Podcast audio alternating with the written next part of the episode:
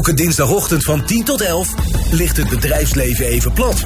Dan luisteren alle ondernemers in het MKB en ZZP'ers naar De Ondernemer op Nieuw Business Radio. Je luistert naar De Ondernemer op Nieuw Business Radio. Online kopers moeten precies dezelfde rechten krijgen als klanten in een fysieke winkel. Dat is waar staatssecretaris Mona Keizer zich hard voor wil maken. Regels die niet alleen voor Nederlandse, maar ook voor Europese en overige online aanbieders moeten gaan gelden. En dat doet ze ook op Alibaba en Amazon.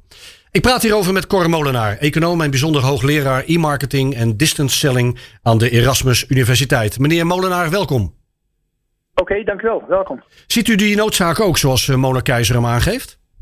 Nee, nee, nee. Niet? Ik vraag me af waar ze echt mee bezig is. Hè. Kijk, ehm, er zijn natuurlijk problemen bij de fysieke winkels, dat is duidelijk. Maar die problemen die zitten niet in de artikelen die misschien niet helemaal bona fide zijn. Maar die zitten gewoon in dat klanten een ander koopgedrag hebben.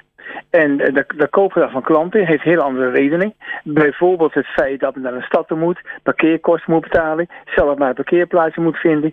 Dat zijn allemaal maatregelen waar ze wel wat aan kan doen, of waar op gemeenteniveau aan kan, kan gebeuren. En daar weigeren ze gewoon iets aan te gaan doen. Als ik kijk naar regelgeving, eh, voor online winkels hebben we in Nederland hele stringente regelgeving. Die wordt gewaarborgd door thuiswinkel Waarborg. Eh, daarin sta- staat bijvoorbeeld, je mag achteraf betalen. Nou, in de meeste winkels mag je niet achteraf betalen. Daar staat ook dat je recht op retour hebt van, van twee weken. In een fysieke winkel is het, als je het al, hebt, is het maximaal vijf dagen. Dus je ziet eigenlijk dat die online winkels al heel ver gaan in de bescherming van de consument. Nou, daarnaast heb je nog die Europese wetgeving, die heel duidelijk ingaat op de data en op de privacy, maar ook juist naar Amerikaanse partijen en naar Amerikaanse platformen en Chinese platformen, die misschien producten aanbieden die niet helemaal legaal zijn. En daar wordt vanuit Europees niveau heel streng tegen opgetreden. En dan moeten we niet proberen als Nederland nog weer een braaf jongens van de klas te zijn, dat we de echte problemen laten liggen en fake problemen oppakken die al worden aangepakt door de Europese Unie. Ja, want de Mona Keizer speelt eigenlijk in op een advies van notabene de CER-commissie voor consumentenaangelegen over directe import. Daar is het wel op gebaseerd, eh, Cor. Ja, maar er is wel Europese wetgeving die er op dat moment speelt. Ja. En eh, als je echt kijkt naar de echte problemen in de fysieke retail, die gigantisch zijn, die hebben heel duidelijk te maken met het gemeentelijk beleid, die, die vooral tegen fysieke winkels zijn. Ik vertel je al parkeerkosten waar ze niet van af willen en ook parkeerplaatsen waar ze niet van af willen.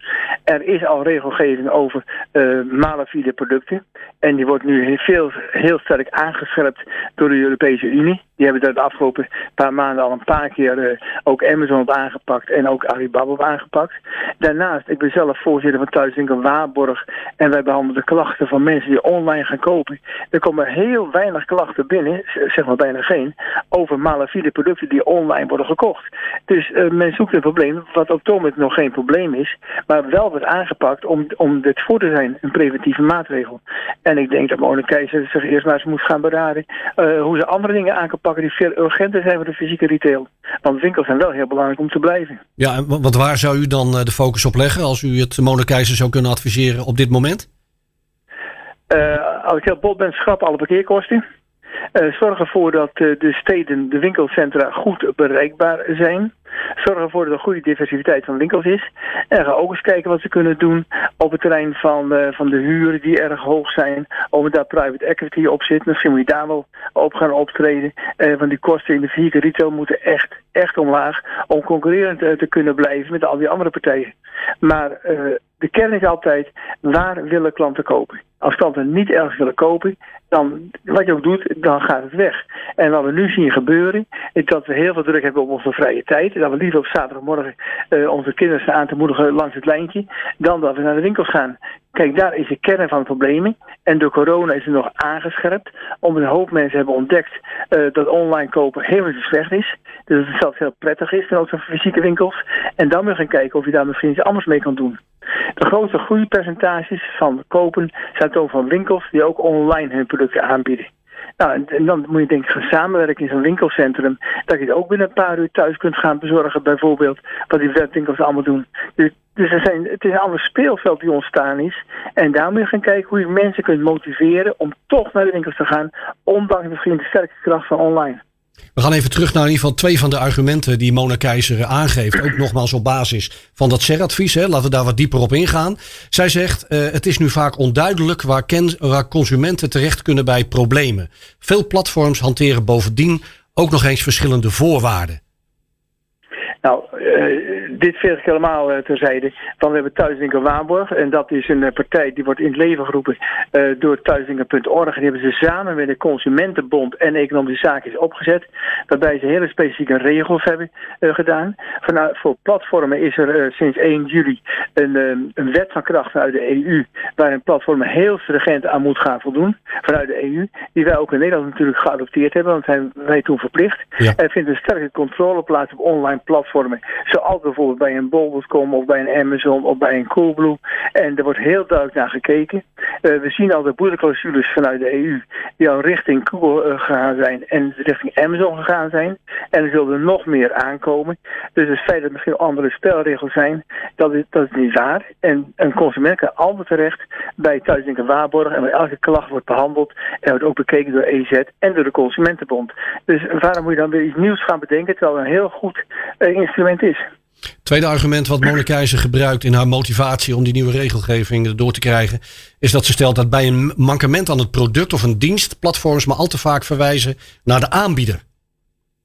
Ja, maar de winkels ook. Dat is precies hetzelfde. Als je bij een winkel uh, zegt van hé, hey, het werkt niet meer, dan zeggen ze wij sturen het wel door naar de fabrikant toe. dus dat precies zo. Het zijn allemaal verkooppunten. Hè? Dus het zijn doorgeefluiken. En dat geldt voor een winkel en dat geldt voor online. Die verkopen de product van een derde door aan de consument. Dus als het nu goed is, dan sturen ze weer terug naar de bron. Zijn het de fabrikant of de importeur. En die gaan het aanpakken. Maar dit is al tientallen jaren zo in de fysieke winkel. En uh, wat dat betreft, online winkels hanteren totaal geen andere methodiek.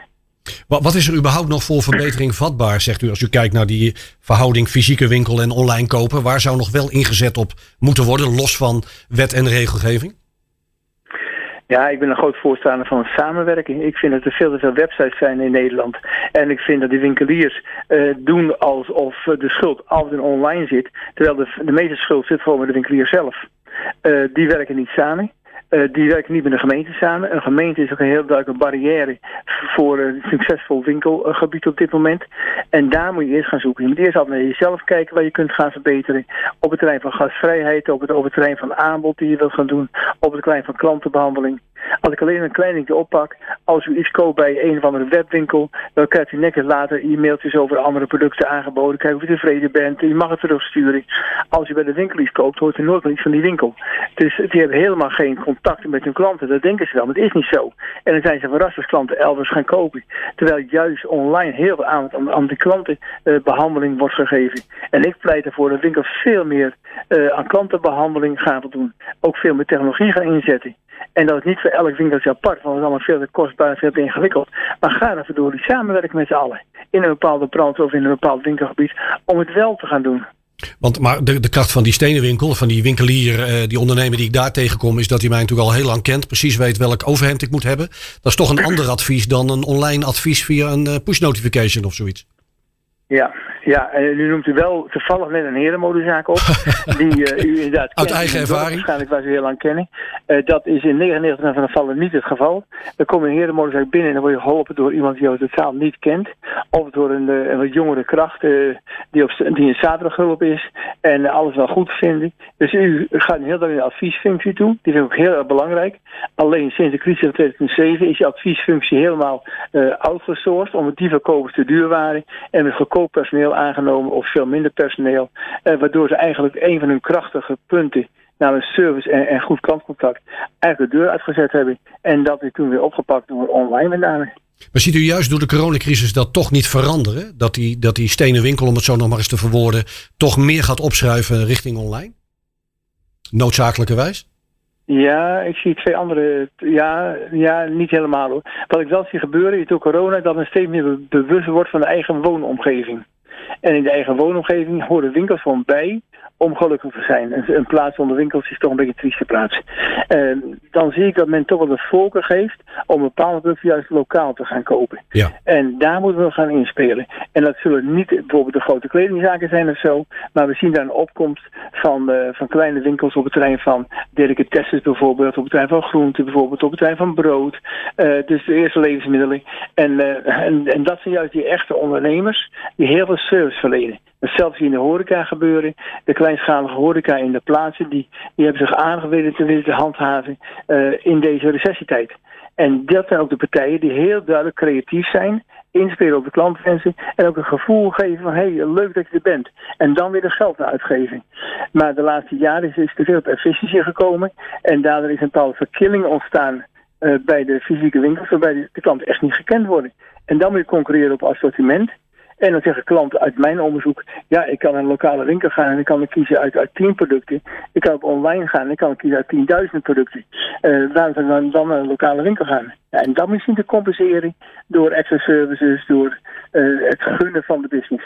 Ja, want en, daar is een weg te gaan. Het, het, andere sentiment, hè, want we hebben het nu vooral over die doe normaal koop lokaal acties. Hè, wees loyaal koop lokaal acties. Dat soort uh, termen die natuurlijk steeds meer gebruikt worden. En waar de consument ook op in lijkt te springen. Wat u zegt, hè, die winkel in de buurt. Daar tegenover staat natuurlijk ook het sentiment van ja, weet je, het is wel die winkelier die bijdraagt aan mijn sportvereniging. Zijn naam staat op dat shirt. Zij doen iets voor het buurt, uh, buurthuisleven, voor het welzijnswerk. En de grote internationale uh, websites, webshops, online bedrijven, ja, daar zie ik eigenlijk niks van terug.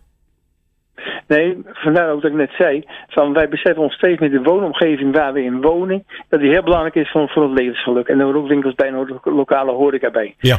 Ik geloof niet zozeer in de slogan van koop lokaal, want dat interesseert niemand. Iedereen gaat toch voor zijn eigen, uh, voor zichzelf een keuze maken. En dat die keuze is, hey, gezellig, de winkels mij in de buurt zijn. Er zijn leuke winkels die kennen mij en uh, die ondersteunen mij. Dan willen wij die ook gaan ondersteunen. En het sponsoren van de lokale voetbalploeg hoort er ook bij in dat hele gebeuren. En dan krijg je, ja, de term is een, een hedonische eh, factor. En hedoni betekent, je wil gewoon gelukkig zijn. En dat geldt voor iedereen in een bepaalde woonomgeving. Die wil het aantreffen zoals zij gelukkig kunnen zijn. Nou, daar hoort die winkels bij. Maar die winkelier moet het wel waarmaken. Want we kopen niet lokaal om het lokaal, we kopen lokaal om de ondernemer het gunnen. Uh, om die business daar te hebben, omdat we het ook belangrijk vinden dat de business daar zit, om zijn ondernemer ingebed is binnen onze woongemeenschap.